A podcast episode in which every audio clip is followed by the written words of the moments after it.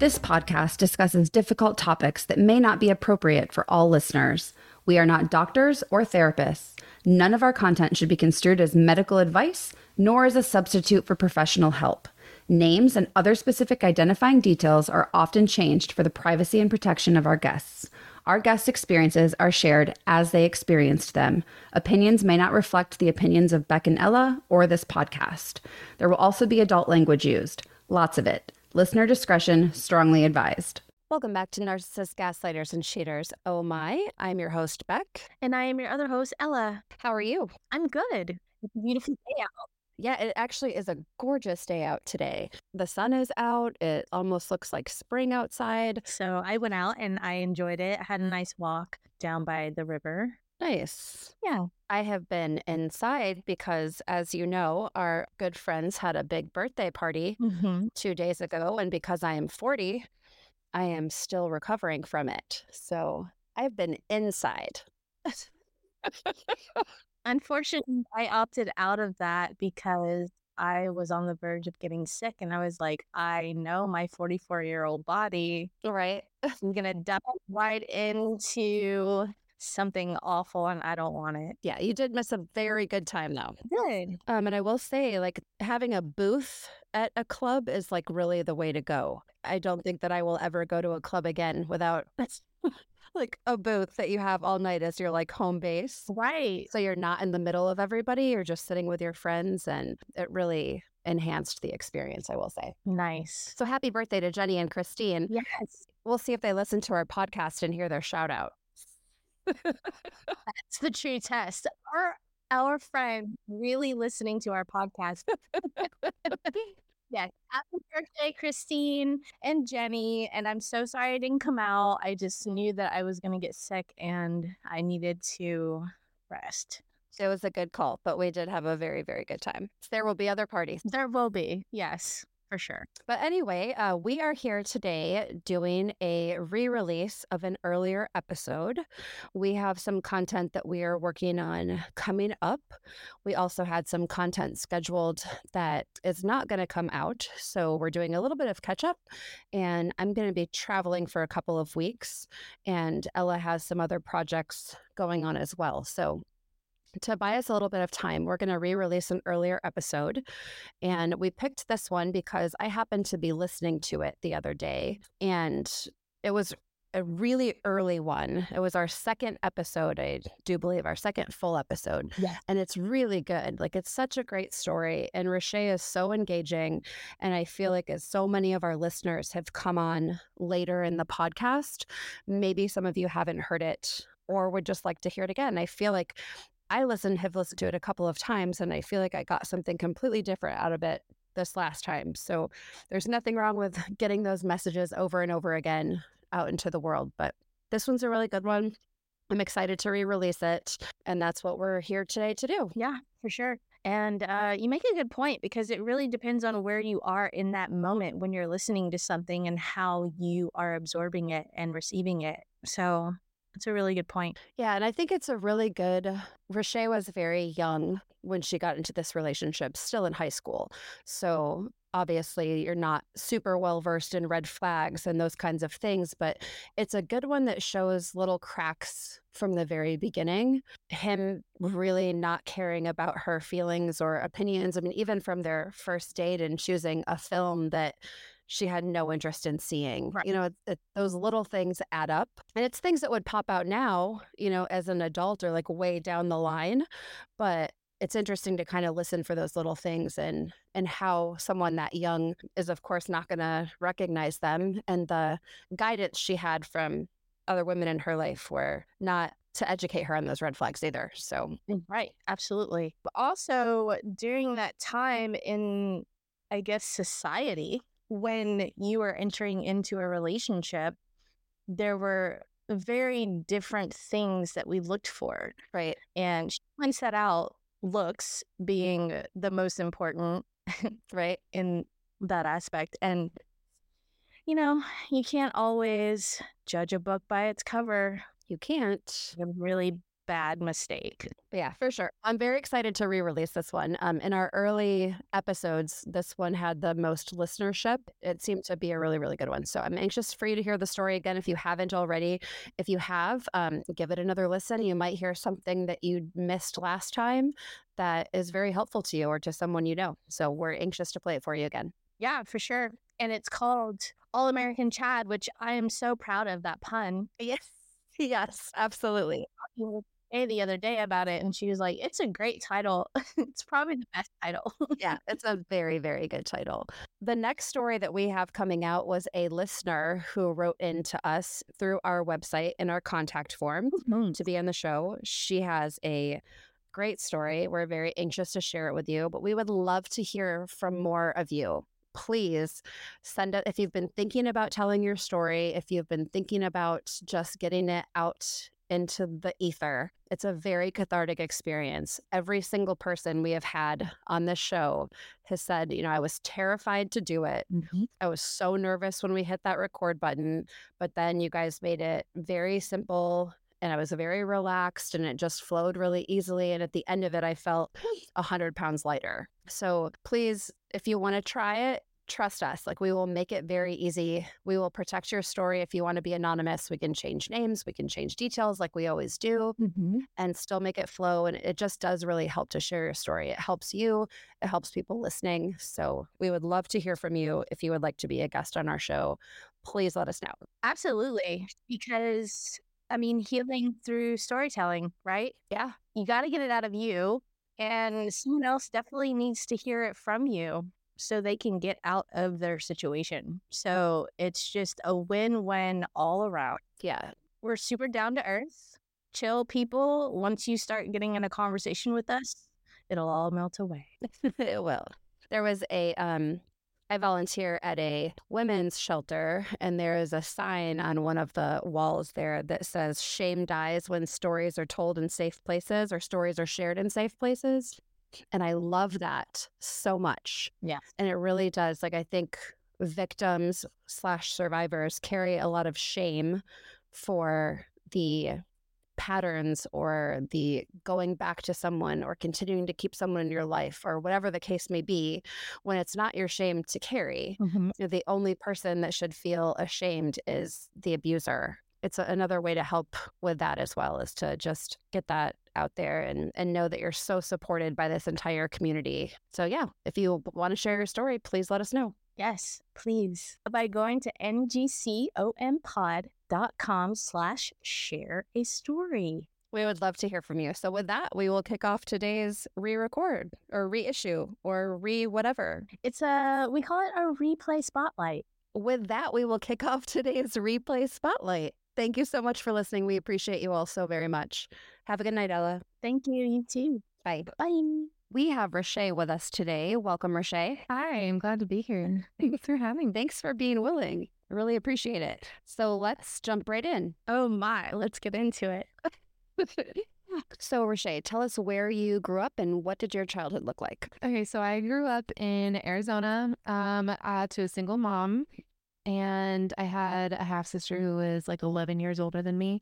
Um, and she was the bad kid, and I was the good kid, obviously. And uh, because my mom was a good person, but a bit emotionally immature, I became like the caretaker of her emotional well being at a very young age. Uh, so I always tried to be the good kid. And I always tried to never do the wrong thing because I, she didn't need another reason to be upset, you know? Sure. Yeah. You grew up too fast, Oh, yeah. or you were forced to grow up too. Yeah. Yeah. And it wasn't even like it was her fault. It was just she let me see and hear and be a part of more than I probably should have. You know, like knowing about money troubles at the age of six is probably Unsafe feeling. Yeah, yeah. And then like my therapist helped me discover my core trauma, which is like the tree trunk from which all your trauma branches spring, right?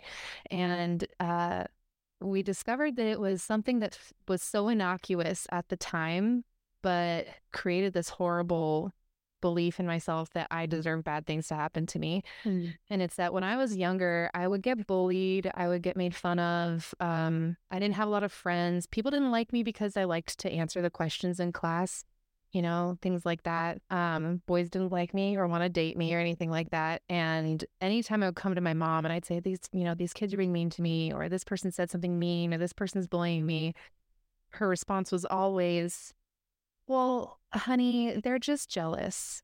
They're just jealous of you because you're smarter than them or you're prettier than them. They're just intimidated by you because you're so confident, you're so smart, you carry yourself well. And my therapist explained to me that when she said that, instead of saying, You don't deserve to be treated that way, I'm so sorry, it made me believe that, oh, if I feel good about myself, if I'm doing things I'm proud of, of course people are going to hate me. Of course people are going to treat me poorly. Mm. Things like that.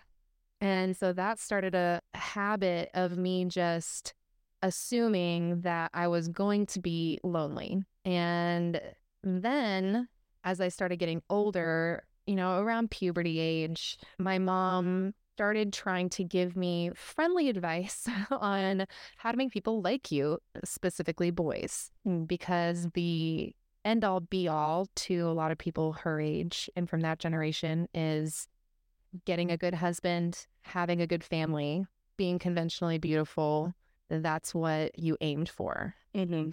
And that meant that at a very young age, she was trying to teach me how to dress, not in clothes that I felt comfortable in or that I liked, but clothes that were flattering to my shape.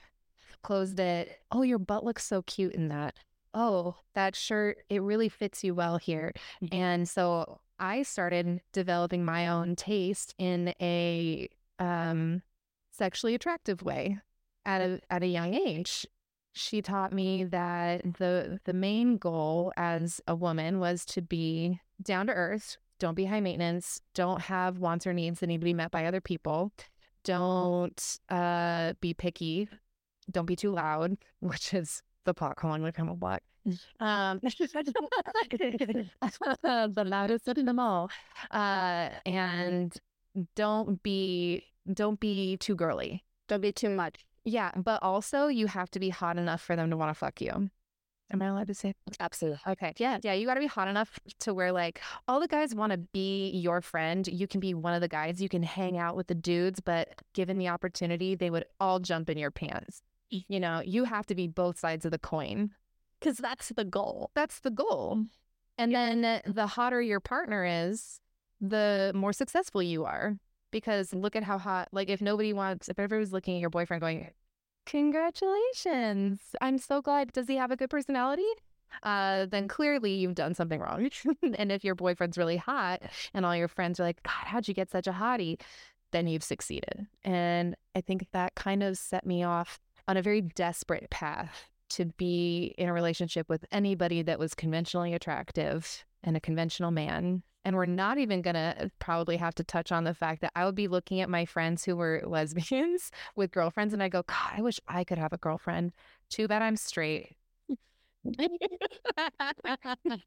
That's a whole different podcast. But I was so desperate to have a hot boyfriend because nobody wanted to date me. Nobody would take me to high school dances. That when I got an opportunity from my high school coach to go on a date with her son who was shipping out the next day. Uh, and I had seen his picture on her desk. I was like, this is the best I'm going to get. He's a conventionally attractive military guy, of course. Right. And that is when it all went downhill. so tell us about your first encounter with Chad. oh, Chad. Uh, so I remember our very first date. So his mom had called me and said, Hey, do you want to go on a date with my son? He's leaving. And I was like, uh, yeah, I have to ask my mom because he's 19 and I just turned 16. Um, and my mom was, my mom felt bad because I couldn't get into the school dance that night because I lost my ID for the school. And she wanted to make me feel better. Sure. She was also very afraid that I was falling in too much with the Mormon kids at my school. And she was really excited that an older guy who wasn't Mormon was going to pull me away from that quote unquote cult. So she was like, Yes, please go on a date with this older dude. And what could possibly go wrong? what could possibly go wrong? And then she saw a picture of him and she goes, Absolutely. All based on looks. Um, that you do you want to fuck her? Go for. Probably. Uh-huh. So he picked me up in his dad's Camaro, but it was like a 1986 Camaro. It wasn't that good. And he barely fit in it. uh, he took me to this Mexican restaurant, which was his favorite. And it was probably the worst Mexican food in the in the whole we lived in Arizona, y'all. Like there's good Mexican food. Right. And uh, then he took me to see Beerfest, which should have been a red flag. Did you guys ever see that movie? Mm-mm. Um, it's like EuroTrip, Gotcha. but with beer. Like, is there any input from you of like, do you want to see this movie? no, absolutely not. Also, I'm pretty sure I was legally too young to see an NC-17 film, but it just took me anyway. Yeah. yeah, it's one of those comedies, uh, and not my style of comedy at all. I guess now that I'm an adult, I can appreciate those films, but back then I didn't. Uh, he took me to the date, and he was a total gentleman. Um, didn't hold my hand, didn't try to touch me, was very respectful of my space. Uh, he told me that I looked beautiful, and then he dropped me off at my door, and he didn't give me a kiss or anything. He just, you know, said goodnight, and uh, then he left. And he, we immediately started doing the star-crossed lovers letters to each other thing because he was in boot camp, and I was in love though I had a boyfriend. Uh, he was Mormon though. We held hands for nine months. That was it. It didn't count. so, uh, so we were writing letters back and forth to each other. And when he got back, he immediately started spending all of his free time with me. Like he would show up to my high school and hang out in his mom's classroom. And then I would take lunch in there. And after school, I'd hang out in there. Any free period I had, I would hang out in there. And he would just, he was just always there and always insisting that if I'm free, I'm talking to him, I'm spending time with him. And it was immediately like he was in every part of my life. And then he ended up going on a on a deployment shortly ish after uh, when I was a senior in high school. And that's when he made me like get a Blackberry so that we a Blackberry. I'm old. uh, so that I could access my email during class. And my I look at my teachers like, you don't understand. He's in Afghanistan right now. he was in Iraq, whatever. Uh, and uh, it's important. I get to be on my phone in class. Uh, so yeah, my my senior year, he was deployed, and it was all those letters, and I was building it up in my head as like, oh, we're star star-crossed lovers, and you know, we're meant to be together, and things like that. And he seemed really caring and thoughtful in his letters and everything like that. So even when he had been home before he deployed and he had started doing the little things like pressuring me to uh, have sex with him, even though I wasn't ready, by threatening to go have sex with other women. Oh, it's been six months. I need it. We he deployed, and all the letters were so loving and everything. I was willing to ignore all of those things. Like, oh well, he's a man. Of course, he needs to have his needs met, and he wasn't a virgin before he met me. So it's unreasonable for me to expect him to wait that long to have sex with me. You know, And man, we've got to do better for young girls. We mm, just exact got to do better. Definitely. Absolutely. It's it and, and I've never my mom has never been the wait until marriage to have sex mom, Sure.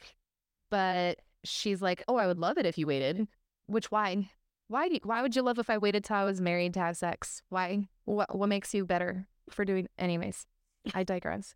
Uh but she uh she just she she kept being overly supportive of the relationship and then even when my grandma and my aunt uh, and my uncle were very much so wary of the relationship. Uh, she supported me kind of cutting them off and uh, deteriorating my relationships with them while she supported my relationship with him. Um, then, while he was deployed, something happened to me. I had been with my best friend at the time, and we went to her boyfriend's house. Because we loved older boys. And so he had his own place. right. So cool. Yes. So mature. Cool. So mature. Uh, and it was supposed to be just her, me, and her boyfriend hanging out. And we got like a bottle of Captain Morgan. And I didn't realize at the time that there was a difference between a single shot and a double shot. So I accidentally did 14 shots of Captain Morgan in an hour and a half. As you do. Oh, as a 17 year old adult woman would. right. Uh, and then once we were good and drunk, his roommate woke up and came out of his room and he said, Oh, I thought you were still in Georgia. He goes, Oh, I got back this morning. I've been sleeping because I took the red eye. And they, he looked at his girlfriend, who was my best friend, and said, Okay, well, we're going to go to my room and we're going to have sex tonight and I'll see you in the morning. And they left me in the living room, 14 shots in with this guy that I didn't know. And long story short, I was raped. I I remember the next morning, my best friend looked at me and I told her, I said, I think, I think something happened last night because I woke up and I wasn't wearing clothes and there's a used condom on the floor. And she goes, better not let your boyfriend in, in Iraq know that you cheated on him. Oh my God. And so I never said anything. He came back and I, God, I'm so sorry that that happened to you. We need to interject there. yeah, Like, because nobody, nobody deserves anything like that. It doesn't matter if you do 14 shots or 1,400 shots. I know that now. Of course. It's definitely one of those things that took me a long time. And actually, I reached out to her recently and I was asking her for help identifying the guy because I don't know his name or what he looks like or anything. And she apologized to me. She's like, I'm so sorry for the part that I played in that. You know, even though it wasn't, and I I was, it's not your fault. You were a child too. Right. Like, we were both kids. You know, we didn't know any better. And that's all both of us had ever been taught. Right. So it's not either of our faults. It is unfortunate that it happened, but I'm glad that now I can teach my kids not to let that happen or like not let that happen as in not let yourself be assaulted, but to not let your let not blame yourself for something like that happening. Right. Um long story short, Yeah, we don't leave our friends with. yeah, don't yeah, don't. But Yeah. she was also already drunk and her boyfriend wanted to have sex and he was like, Hey, bye, let's go. I'm not blaming her at all. Yeah. It's a good thing to, to remind Mm. girls of like, you should be able to go out and have fun and party and drink. You shouldn't have to worry about it. But unfortunately, we do. So look out for each other Mhm. as best you can. Exactly. Yeah. So we ended up being college roommates, and it was kind of a toxic friendship at the time. Uh, and long story short, we ended up falling out of friendship. My husband or my boyfriend at the time had come back, taken me to Texas, proposed to me with no ring, um, and later told me it was because I pressured him, obviously. And my best friend, roommate, who I was having a falling out with, had basically said to a mutual friend that she was going to tell my fiance that I cheated on him while he was deployed. So I rushed down. I drove two hours. I got a speeding ticket. So I was like, he has to hear this from me first. And I had known that it was not okay. It felt like assault, but I still wasn't comfortable using the rape word. Um, it was a really scary word to use. Yeah. Yeah, it is. Yeah. So I found I ran I drove so fast to him, got to his house or his mom's house where he was mm-hmm. staying, and I said he came outside and I said, I just need to tell you something that happened. And I kind of vaguely explained it. And he looked at me and he said, Nothing, pretty much. And he just went back inside and he didn't talk to me for a week. During that week, I moved to a new dorm room where I didn't have a roommate. And he came to, up to visit me, and I had just started my period. This might be TMI. No, no. For the women listening, when you put, and this is vital to the story, so I have to say it, when you put a tampon in and you haven't had it in for very long, it hurts to take it out too soon. Mm-hmm. And I had started my period, and he was like making out with me, and he was trying to get me undressed. I was like, I'm on my period. I can't have sex. I can't. I can't. No. And he kept getting me undressed, and he's like, Well, you're still making out with me. I said, Well, I mean, I'm attracted to you, and I would like to have sex with you, but I can't right now. The answer is no. Uh, and so then he, you know, got on top of me and he pulled it out anyways. And he had sex with me for about 45 seconds and then finished and got off and then left me for four hours. And when he came back, he said to me, We'll never talk about that again. And we didn't. Hmm. And that was the first mm. time that it was ever obvious to me that we weren't playing by the mm. normal playbook of relationships. right.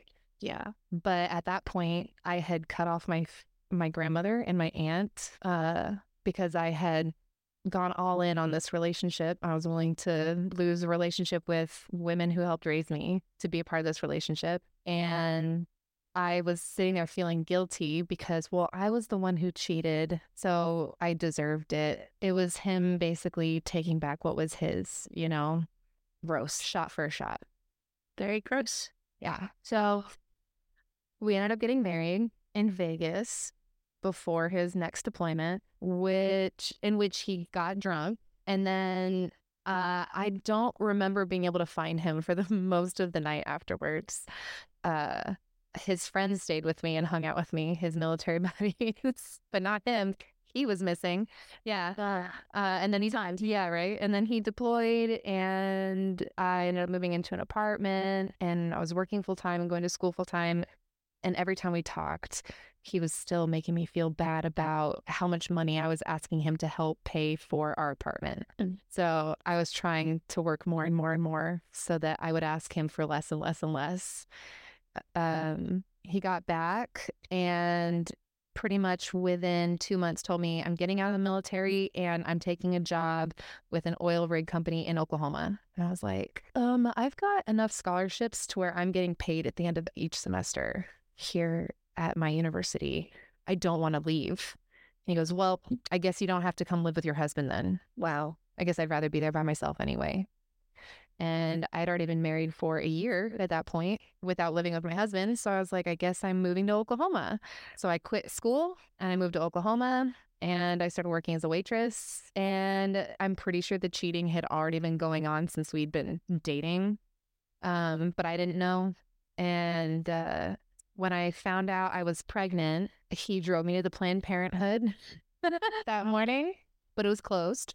And mm. then I said to him, I don't want an abortion. Like, I'm pro choice. If that's what you want or need in your mm. life, if you don't want to have a baby, go for it. I don't want to give this baby up. It doesn't feel right. And he didn't speak to me for about a week again because he does this thing where if he's not happy with an opinion I have, he will just give me the silent treatment. And so he's not hitting me, he's not yelling at me, he's not calling me names, but he will just deprive me of any kind of connection at all. Which is is abusive. yeah, a lot of people they form up abuse. Yeah. A lot of people don't realize that the silent treatment is abuse and it absolutely is. Mm-hmm. So like even if like I tend to do that a lot when I'm upset, I shut down and I'm not trying to like punish the other person. I just have a hard time processing my own stuff and I have a hard time verbalizing and I I read that once that it, that the silent treatment is abusive and it really like changes your perspective on it. I'm like, no, I have to put my big girl panties on and go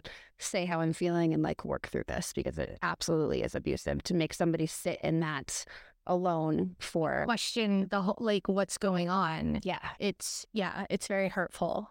Yeah. Yeah. And so whenever he would do that, it would make me desperate to make him want to speak to me again, which I realize now is a tactic. Right.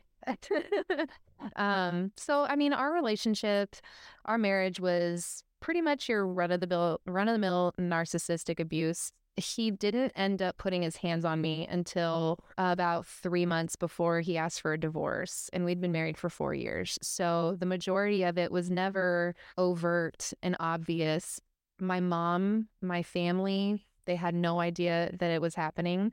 Uh, my friends had no idea. Uh, Were there times in between all of those instances where he was charming and affectionate or made you feel like maybe you should be there or maybe these things weren't that big of a deal or At the beginning, yes. Uh, when I had friends or family that I would vent to, and I'd say, you know, he said this or he did this, and it really hurt my feelings, uh, they would give me advice like, that's not okay. And you need to, like, you need to leave, girl. But I was 17, 18. I was a child. I was convinced I was in love. And so I didn't want to listen. And I would talk to him about it. And that's when he started cutting me off from my friends and family. And it was never, you're not allowed to see them again. It was always, I don't like that friend. right I don't like that friend. Oh, wow. You just had our baby two weeks ago and you went to the store with your mom again. God, you're spending so much time with your mom. And so they say these things, and you're thinking, oh, I don't want to make them mad. What I'm doing is upsetting them. I need to stop doing that.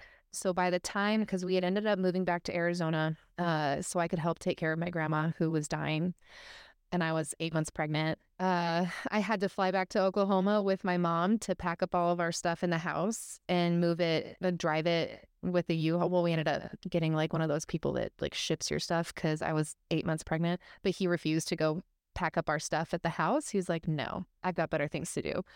Uh, he did not. Spoiler alert. he did not. He did not have. Uh, he did not have better things to do, but I had to go do it anyway. Uh, and when we got back to Arizona, it was slowly starting to cutting me off, especially after we had my daughter, cutting me off from my mom, uh, cutting me off from my sibling and my nephew, cutting me off from any friends I had.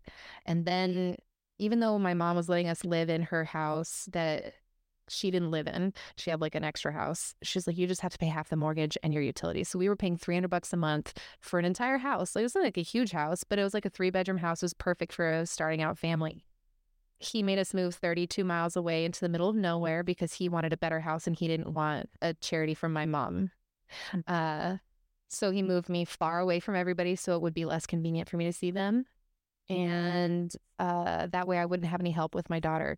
Once he had cut me off from everyone, the veil kind of dropped and he stopped trying to do the thing where when you catch them in a lie or you call them out for bad behavior or you act like I'm done, uh, he they how they do the whole love bombing thing where they oh i'm so sorry. You're so right. I'm terrible. I'm here for you. I'm gonna be an amazing husband. He stopped doing that once i had nowhere else to go and no support. And that's when i kind of stopped calling him out on it because i started thoroughly believing that i was crazy and that the things that were upsetting me didn't actually happen. Because anytime i tried to bring it up he'd tell me that that didn't happen. Mm-hmm. um so then I started not believing my own memory, which affects me to this day. And we've been divorced for a decade. Um, the little is such a tough one. Like when you have been gaslit so long, you really and for for me personally, like having ADHD, Mm-hmm. I don't trust my memory anyway. um, me too. I just got diagnosed two years ago with ADHD, and so many things make sense. So like when you do that to someone who already doubts their memory, it gets really it's easier to do that to someone who already because like it's it's likely that you don't remember or you mm-hmm. didn't remember but you know that that's not what this is like you know that they said that Yeah. and you know that you felt that way but like it's a- a really mind fuck way to control someone and it's really i to this day also question myself and Well, and the sad thing is, is you move on to new relationships, and there's genuinely points in relationships where you're arguing, you're, and you say, "Well, you said this," or "You never told me that that happened, that you had this plan," and your partner genuinely disagrees with you, or says, "I, I definitely remember telling you I had this plan," and it triggers this. Yes.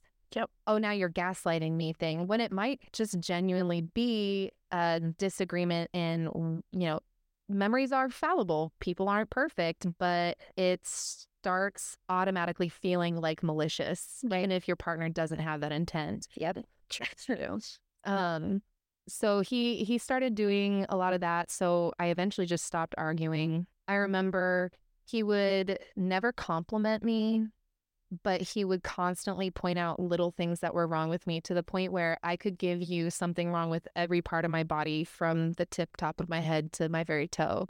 Even like telling me my fingers are too fat, my toes look like sausages, my boobs look like pancakes when I lay down on my back, my stomach is not flat enough, my butt's too small. Uh, what's really bad is you don't have those dimples in your lower back like most sexy women do. That's really sexy. You don't have that. Uh, it was unattractive that I didn't like beer. Uh, my ears were too small. My eyes were too far apart. I mean, everything under the sun. When I was pregnant, I had acne on my face and my chest and my back. It was really bad. And that got exploited a lot. Anytime I well after after I had my baby, I didn't lose my weight super quickly, which meant I was no longer attractive. Um, And he just always said it in such a nonchalant way as if it was just a fact. It wasn't like he was, we were in an argument and he was calling me name. That's the worst kind. It's way more insidious when it's not overt. Yeah, when they're just saying it like they're just stating a fact. Like, oh, yeah, no, you've got little sausage, fat, ugly toes and fat feet. Of course you do. Remember you said that you inherited that from your great grandmother?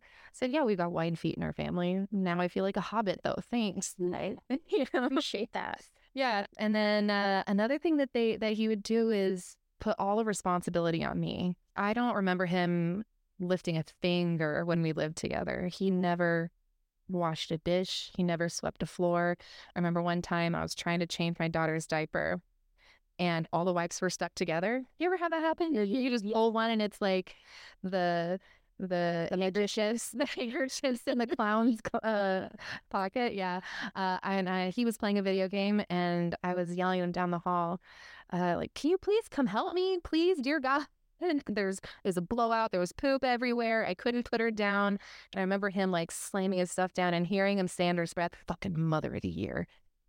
Oh my god! Because I needed help with one diaper change. Absolutely insane. Um, and that was just the behavior that kind of was the norm. Uh, the thing that always makes people clutch their pearls when I tell them about my narcissistic abuse story is that essentially the only time we ever had sex was when I actively didn't want it. Mm. It wasn't, first of all, women are taught and girls are taught that it's not really a thing to be able to be raped by your husband. Um, and it wasn't legally until like until the 90s. Yeah, and right, some states I don't. In some states, it's how do you even prove it? Because how right. is a rape kit going to prove right that it was non-consensual? Right. It's based on what you said. She said, she said. Right. And to clear that up for anyone listening, your relationship with a rapist doesn't matter at all. Mm-hmm by your marriage status. It doesn't even matter if you said yes in the beginning and changed your mind halfway through. Like that doesn't matter. Rape is rape, um, regardless. Yeah, I've been with I've been with men who I said yes, and then halfway through, I was like, "This doesn't feel right. I'm really sorry. Can we stop?" And he was like, "Oh, absolutely." Absolutely. I'm so sorry. Are you okay? I'm like, yeah, I'm okay. I think I'm just still hung up on my ex. You know, this I think I just rushed into this. I wasn't ready. He's like, yeah, sure, no problem. I'm really sorry. And he like handed me my clothes and helped me. And that that was after my first marriage was over. And I was like, you're not like mad at me that I stopped us in the middle of having sex? And he was like, no. I was like, oh, okay. Uh, probably should have dated that one. And never learned my lesson. When did you learn about narcissists? Recently ish, actually. I didn't even realize that what he was doing mm-hmm. was wrong, let alone have a label for it until after we were divorced for a couple years. And I remember t- talking to my mom, and we were like, we were in California at my aunt's house, just chilling by the pool. And the conversation started off innocuously enough. And I would just say, oh, well, you know, we would, you know, he would do this, or I'd say this. And my mom would just go, what? That's not okay. And at first it was funny, like, what do you mean he you, he told you that it's impossible for a man to have sex twice in one session? and I was like, yeah, weird conversation to have with your mom. yeah, mom, it's a one and done for men. And she's like, not if they're good at what they do. what do you mean you've never had an orgasm with a partner, Shay? And I'm like, I, well, a woman's orgasm isn't real. That's that's only achievable by uh, toys that you buy at a store, and you can only do it yourself. Like people can't. Duh. You don't get an orgasm from sex, mom. Five. Where did you been? Apparently, my mom has been more places than I have. it's something there. Yeah. She, whoops. Uh, yeah. So she's she was like, "That's not right." And then I'd be like, "Well, what about?" What about like this thing? And I would, you know, say, you know, whatever. Like, well, you know, I was spending too much time with you, mom. She goes, You had just had a baby two weeks prior, and I was taking you grocery shopping. So you didn't have to do it yourself with an infant. Um, and I'd sit there and I'd go, Yeah, I guess that was an unreasonable thing for him to get mad about. Right. And it for a long time was like, oh, he was just unreasonable. He was just controlling. And it wasn't until, and I've got to say, as stupid as this sounds, it, it wasn't until TikTok. it's not stupid. it's this beauty of social media and being able to connect with people that you would never be able to connect with. Oh, you know what it was actually? I take that back. It was the Me Too movement. Mm. The Me Too movement. When I first saw the hashtag, he doesn't hit me, but Mm-hmm.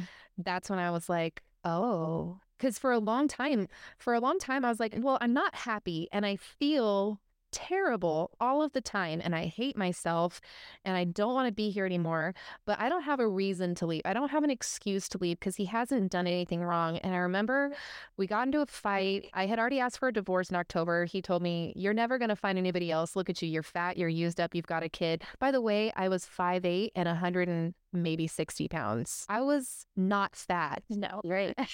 Not at all. And, you know, uh, who's going to want you? You're disgusting. And so I stayed. And he told me, No, I'm not divorcing you. You don't get a divorce. You have to stay. And and you promised until she's 18. You promised.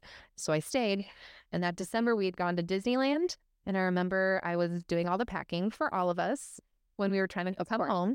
And he's sitting on the bed watching TV in the hotel room. And I'm like, Hey, can you go check the bathroom to make sure we grabbed everything and check under the beds? He got all huffy, like, why do I have to do so much? I'm like trying to pack three people's worth of shit into two suitcases.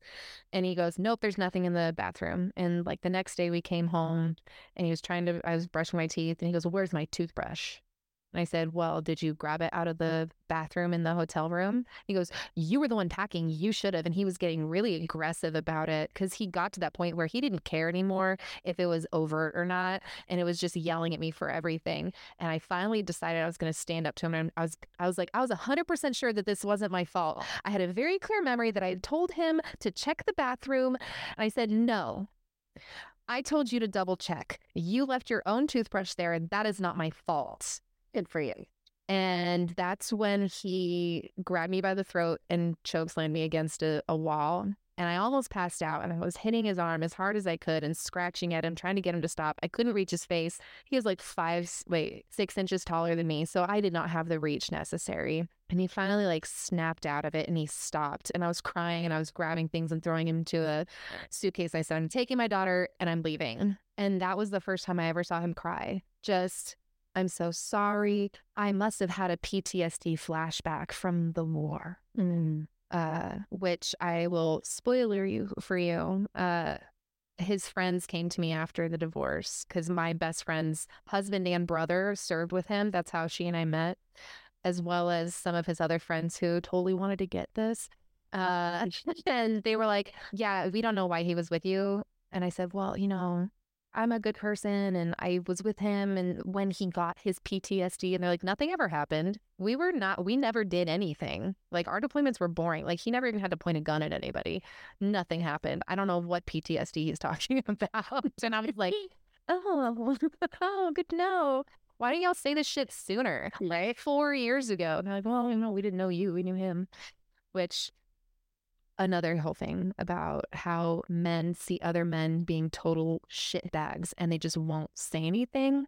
Mm. And nothing's going to get better in our society. And this kind of abuse isn't going to stop until until men start realizing that they need to step up too when they see this shit happening. But that's My husband will. He'll knock your ass straight out if he sees you mistreat a woman in front of him without Yeah. hesitation. yeah, He's a good dude. He's sure looking for a reason. All the time. and he's not violent at all, but he'll listen to like some of my podcasts and things that I'm playing, and he'll like he's calm and gentle and not violent, but he'll stick his head in the room and be like, "The problem is nobody's beat this guy's ass." yeah, pretty much. yeah, maybe you know, but like he even gets so mad just hearing the snippets. I'm like, if you even knew all of the things that just my friends Yeah, have experienced, but yeah. yeah. Yeah, it's it's just weird to me that it's always been so uh for his friends in the military with him, it was always so obvious the kind of person he was. I mean, the day he got back from his deployment, I was like down there like trying to figure out where his bag was. So I'm calling out other dudes' names. I'm in heels in rocks, just like calling out Miller and just throwing a hundred pound sea bag, trying to get it out of the way so we could go to dinner because they got back late. And he was upstairs hitting on my now best friend. We hadn't met yet. And his her brother came to him, came to her and was like, Don't, don't even go near him. He's bad news. His fiance is downstairs. And she was like, oh, ew. Nobody told me. Right. Nobody said shit, not even her. She's like, I didn't even put it together for the longest time that that was your guy. I was like, and she goes, by the time I figured it out, you were already married. Like, oh, okay. So she just wanted to be there for me. So how did you get out? He left me. Uh, yeah, he, I finally had definitive proof that he'd been cheating. How did you get that? He decided to take some night classes at the community college so he could get some of his VA money, uh, which never made it to the house. I was the breadwinner. That was fun. Uh, and he decided not to come home one night and he was gone till like three or four in the morning. And I went full FBI Mhm. and I realized that he's, listen, he was not a bright man. And so it was super easy. I just went to his Verizon account. He'd never set up his online account. So I just set up his online account for him because as a military wife, you know everything, including their social security number. Eh, right. So I just set it up for him because I was just being a helpful wife. And then I looked at his call records and his text message records, and there was this one number that just kept popping up and popping up and popping up and popping up. So I called it mm. and it went to voicemail, and it was a girl named, I think, Sam or something like that. And I was like, huh. And then there was another number that I called, and uh, that was another woman. And then I called my best friend who had been through being cheated on. And I was like, I don't know what to do. And she's like, honey, he's cheating. And I was like, are you sure? And she goes, babe, yeah, he's cheating. And I was like, okay, what do I do? And she's like, that's up to you. So the next day, I mm. remember I was in a Home Depot. Did you feel a little bit like I've got a golden ticket? Like No. being able to get out of this now? I was devastated. I felt like vomiting because I had already I had already reserved myself to the idea that this was my fate. This is what the next 17 years of my life were going to look like. And I had found a way to be happy in spite of him. And it was when I kind of cleaved myself emotionally from him and I started viewing him as like a roommate. I didn't have any expectations of him. I didn't ask him for anything. I didn't talk to him about anything. He was just in his man cave playing his video games all day long. And I took care of the kids and the pets in the house. And I made the dinner and I did all the chores and I didn't expect anything from him. I started being really happy. Um, so to find out that I had done as much as I could to be a good wife and I still wasn't enough. It it felt like a reflection on my failure as a wife. I remember the next, but I, I guess I was happy because I was like, I'd already asked for couples counseling and he told me no. Um, and the one thing I thought was, oh, now he has to go to couples counseling with me, which for you listeners out there, if you ever have to drag someone to couples counseling, it's not going to work. no. Right. uh, It is. but I remember the next morning I had called the girl. I was like, I just need more. I need more proof. Because when you're in a narcissistic, abusive relationship and they're constantly telling you that your memories and the things that you've perceived to be true are not true, you start becoming a lawyer and you gather your evidence because you aren't going to approach them unless you have concrete proof that what you believe happened happened and the reason you're feeling this way is justified. So I called the girls and I was like, Do you know somebody by this name? And I remember they all called him by a name, like a shortened version of his name, um, that he hated. And I was like, and none of them helped me. They were like, honey, you need to talk to your husband then. And I said, bitch, do you think I would be calling you if I thought he'd be honest with me? What is this? What is this not? oh, uh, What about tacos before vatos, man? Come on. right. None of them would help me, but it was clear to me that he was that he was out all night, clearly with another woman. You know, he didn't come home the night that our daughter had a 104 degree fever. He told me I couldn't take her to the hospital until it was 105 because that's when the brain starts melting and she's fine up until then. We didn't want to spend money on the hospital visit. And he didn't come home and he told me he just stayed at his mom's house. But his mom, before he talked to her, his mom was like, no, he wasn't here that night. It's like I had proof. And so I went to him and I said, I talked to this person. I talked to your mom. I talked to all these people. I know that you're lying to me. I know you're cheating. So will you go to therapy with me? And he sat and he goes, mm, You're not worth it. Wow. And that was Easter Sunday. It was a March 31st. and we were all dressed in our Easter clothes and we had to take our daughter to his parents' house and my mom's house to do the Easter egg hunts and everything. And I just remember I just remember sitting there going, All right, well, you get to tell your mom that you need to stay at her house tonight since you don't want to be here. And we sat on the couch and he didn't open his mouth because he was too much of a fucking coward to say anything. And I said, Your son has something he'd like to talk to you guys about. And I sat there with my head on my chin or my chin on my fist. And I was like, Any day now. And he didn't say a word. I said, Your son would love to come and live here for a little while because he doesn't want to be married to me anymore. We don't say pussy anymore. What do we say for that? Because pussy's Little man bitch. Little boy bitch. ball sack. Is a Ball weak ass sack. ball sack. Don't be a ball sack. don't be such a don't be such a flaccid dick. Don't be a weak ass man bitch. But even that has a female connotation. We got Don't be a man's ego. it's not fragile. uh, yeah, but I remember his dad was pissed.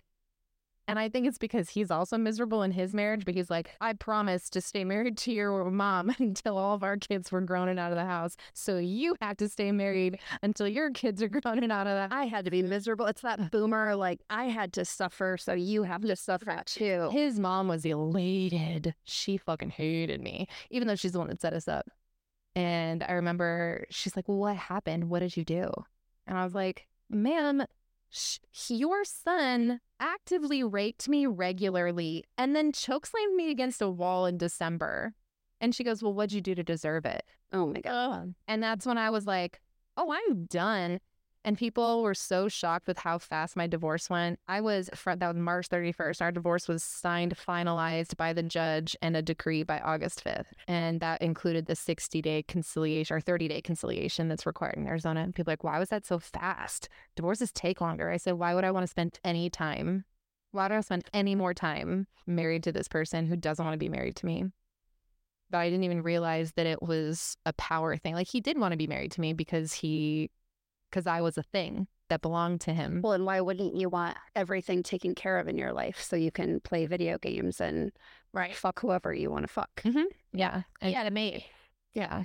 Yeah, and a chef Mhm. and all of the things. And then he spent all my money too, because I was also the breadwinner, which feels to me very opposite of what a masculine, like a toxic masculinity man would be okay with, right? You think it'd be like, oh, she's making more money than me. But in this situation, he was just real happy that I was making money that he could then spend on doomsday prep stuff. But how has, since then, how has the healing process progressed?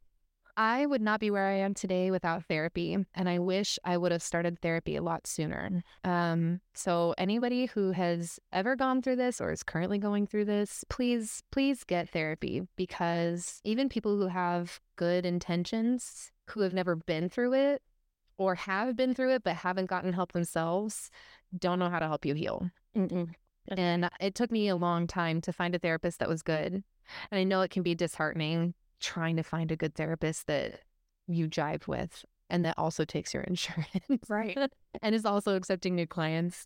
Um, but it's definitely worth putting the work in to find a good one because I finally found one who has started to help me understand that just because your memory is fallible doesn't mean that you're making entire swaths of your life up. And then another thing that he taught me that recently clicked with me is as a person who has been a victim of narcissism, you're generally you generally tend to be a more empathetic person That's how they pick you. They pick Mhm. generous, empathetic and people. and empathetic people will see people abusing them and go, "Oh, but why are they doing this? They must have a childhood trauma of their own. They must be hurt." And I remember doing that too. Oh, he's got PTSD. That's why he's acting this way. I watched what's that movie with Jake Gyllenhaal?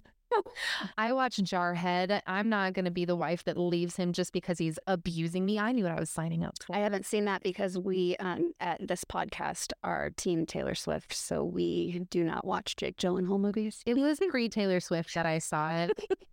I will renounce him all day, every day for, for the queen tea. I no, but but seriously, I do that too. Like even with my ex husband now, Mhm. there are days that I feel so guilty for leaving for where we are today because I know that all of the things that happened to him in his childhood to create the Mhm. narcissism were not his fault. Yeah. And as a mother, like my immediate, like I think of my own children and like think of protecting them and like how they would feel if they were being treated that way. and like I start to have um what did we call it? Amnesia, but we called it um narcissist amnesia. I think the other day when we were talking about it, where you just forget some of those things because your ability to reason and to empathize is so strong. And my current husband will have to be like, hey, remember? Yeah. and have to like break me out of it. And he'll say, yes, all of those horrible things happened, but adults have to heal themselves. Like there comes a point at which, while none of this was your fault, you are now an adult and in charge of the rest of your story. Like it is Yeah. your responsibility to heal mm-hmm. from these things and to get help and to not treat people shitty because you have had bad things happen. 100%. And that's hard. Yeah. Yeah. There's so there's two things that have stuck with me that I kind of started saying as a mantra in my head. And one, the first thing I heard is it's a host from my favorite podcast. Uh, and if you guys want to know, I'll totally tell you what it is. Um, You can say it. We uh, last podcast on the left, uh, they do like macabre stuff, um, serial killers and cults and stuff like that. The guy who does all the research, he suffers from bipolar disorder and he's very transparent about it. And he said something like a couple years ago on the podcast that his therapist told him, and it was, Your mental illness is not your fault, but it is your responsibility. And that stuck with me on a personal level because I remembered realizing that I had PTSD from the abuse I had suffered and I wasn't getting the help that I needed from it, and my family was suffering. And that's why I started getting help with a therapist. The second thing I heard was actually very, very recent. Uh, and it was the there's this therapist on TikTok who's hilarious. I can't remember his name right now, but he had this whole thing, and I'll shorten it. He basically said, just because you understand why they're treating you that way does not negate the fact that they shouldn't be treating you that way. Right. So you're sitting there and you're justifying their actions because you're an empathetic person and you can understand, oh, they've got childhood trauma, and they've got PTSD, and they've got alcoholism, and they've got all these other issues. That does, that still doesn't make it okay. At the end of the day, are you happy in your relationship? Because love should not be strife and struggling and resentment and digging through the mud all the time. Yeah, you'll have those moments, but love should feel secure and happy and and joyous and exciting. And that's what your relationship should feel like m- the majority of the time. So it doesn't matter that they've got trauma. That's not your responsibility. That's not, they shouldn't shove that and sh- make you shoulder that Right. just because you're an empathetic person. Absolutely. And that's why they see these types of people Yeah. because You know what's funny? knowingly or unknowingly, I mean, you know, empathetic people will basically, you can fix them. yeah, You can fix them. Well, and like I know for her um, story, it's like I can't also leave this person here alone to deal with all like like you feel like you're this safe like I was leaving her to the wolves, right which is exactly what she said at Mhm. some point in our relationship. You can't leave me. Or being afraid that if you leave, they'll hurt themselves. That's the big one. Oh, yeah, That's a really big definitely. And what did I say the other day? Like I said, I said, and you finally drink that big glass of this is not my fucking problem. Oh, Yeah. Once I found out right around that happens right around 32 to 35 years old. Yep. It You just go, oh, this, I don't give a fuck anymore. This thing, this is a you problem, not my problem. And I'm not your mother. I am not your maid. so I'm gonna- just gonna, I'm gonna go, but what did I do wrong? Right. What did I do to deserve this? It's though? not funny, but like we're we're taught as women to be nurturing and to please and to be yes people and to not make people uncomfortable and not take up too much space and like all of these things. Mhm. And when you're on the outside looking back, it seems just we're not supposed to say the C word. It seems just so overt. But when you're in it, you're like, this is my failure somehow. Like, surely he's just protective and he's just Mhm. whatever. Um, when in reality, I'm not a doctor or a therapist, but that sounds a whole lot like a cluster B personality disorder, where he is not going to ever be able to feel human feelings. Oh yeah. I mean, people that he knew would say, "Oh, the second he got to our unit, he was really great." And once he'd ingratiated himself with his higher ups and stuff like that, and he had felt like he had put enough effort in to introduce himself to the unit as a specific personality, he would just drop it. And everyone was always really disconcerted with just how empty and void of emotion he was and how much of an asshole he was. Cause it was like after about three months, he'd be like, eh, I don't care anymore. And he would just go to being this like weird, non human person. I mean, when his aunts came out as gay, I remember him. We were driving back to where I was going to school, two hours away. And on that trip, he was like, Well, gay people aren't humans. Oh my God. And I was like, Coming from the non human. Right. Car. And I was like, but if you Yeah. cut, if you cut a huge, if you cut up a straight person and a and a non-straight person, and you looked at their bodies on the insides, you know it's the same, right? You get that, right? You get like you're not, you're just exaggerating, and you act, you don't actually think that they're a different species, right? And that's when I realized he was real stupid.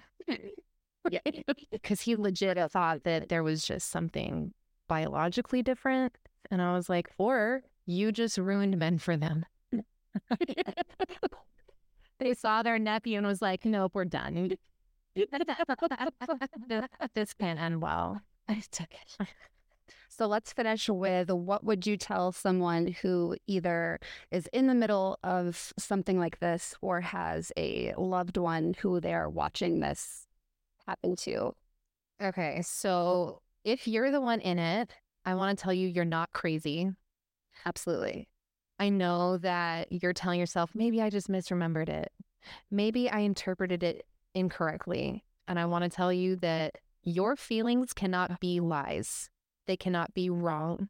Your feelings are your feelings. And regardless of whether the facts of the situation differ from what your partner or parent or whoever you suspect might be your narcissistic abuser is saying, whatever is happening is causing you to feel bad and not good and not okay. It's making you feel bad things about yourself and it's making you second guess yourself. And so, regardless of the facts of it that they can argue with you that you're making up or you're getting wrong, at the end of the day, your feelings can't be wrong or lies or anything like that. A feeling is a feeling, it's a neutral thing you can always trust your feelings. If you have somebody who is who you're witnessing be a victim of narcissistic abuse, unfortunately from my experience, it you can't pull them out. You can't convince them to see it a different way because that narcissist knows what they're doing. They've got a whole handbook. I swear to God, it's like they read from it. Um, but don't give up on them.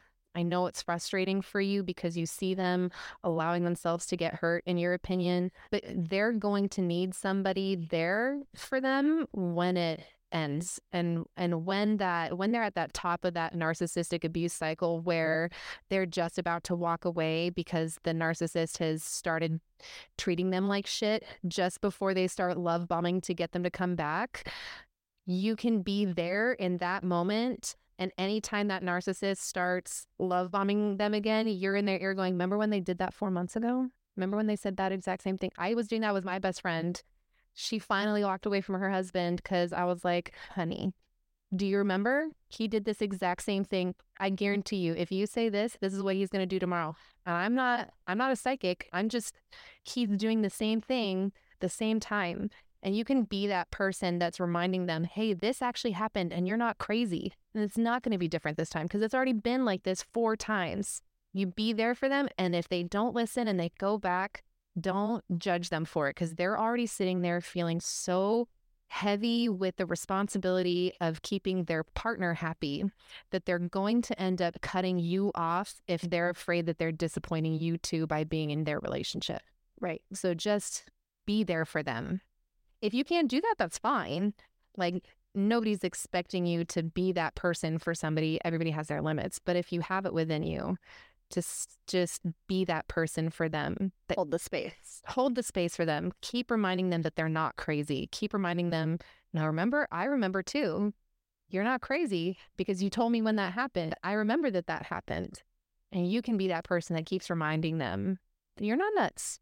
you know, I, we're not supposed to say crazy, but that's what narcissists call us. They call us crazy. They raise words like that and those biased words, the words that that are automatically triggering to us because as women we're taught you don't want to be called that and you don't want to be that kind of a woman you know? So they use those words effectively and i think that's uh, appropriate to use in this situation. But yeah just keep reminding them that they that they're not incorrect in their memories and the way that they feel and just hold space for them until they're ready to get out Thank you so much for being willing to tell your story. It's not easy, I know, to rehash and relive um, traumatic events and things that happen. It takes a lot of emotional energy and it will help someone someday. So thank you for being willing to put yourself out there and um, tell your story. Thanks. And the more you talk about it, I think the the better it gets. Like don't don't hold it so close to your heart that you don't ever like share your story because I never would have realized it if it hadn't been for millions of women on Twitter and on TikTok telling their stories. So, and it makes you feel better the more you talk about it too. Absolutely. Yeah. Yes. Thank you. Thank you for listening. We appreciate it so much. If you want to support our show further, you can share our podcast with your friends, follow us on our socials at NGCOM Pod, or sign up for our Patreon to help keep the show going with a donation. Or you can become a patron for exclusive access to bonus content and interact with us and other loyal listeners on our feed. Meanwhile, if you liked what you heard today, please leave us a positive review. If you didn't, no worries. Move on about your day. If you want to share your story on our show, please visit our website at ngcompod.com to fill out the contact us form. Thanks again for listening.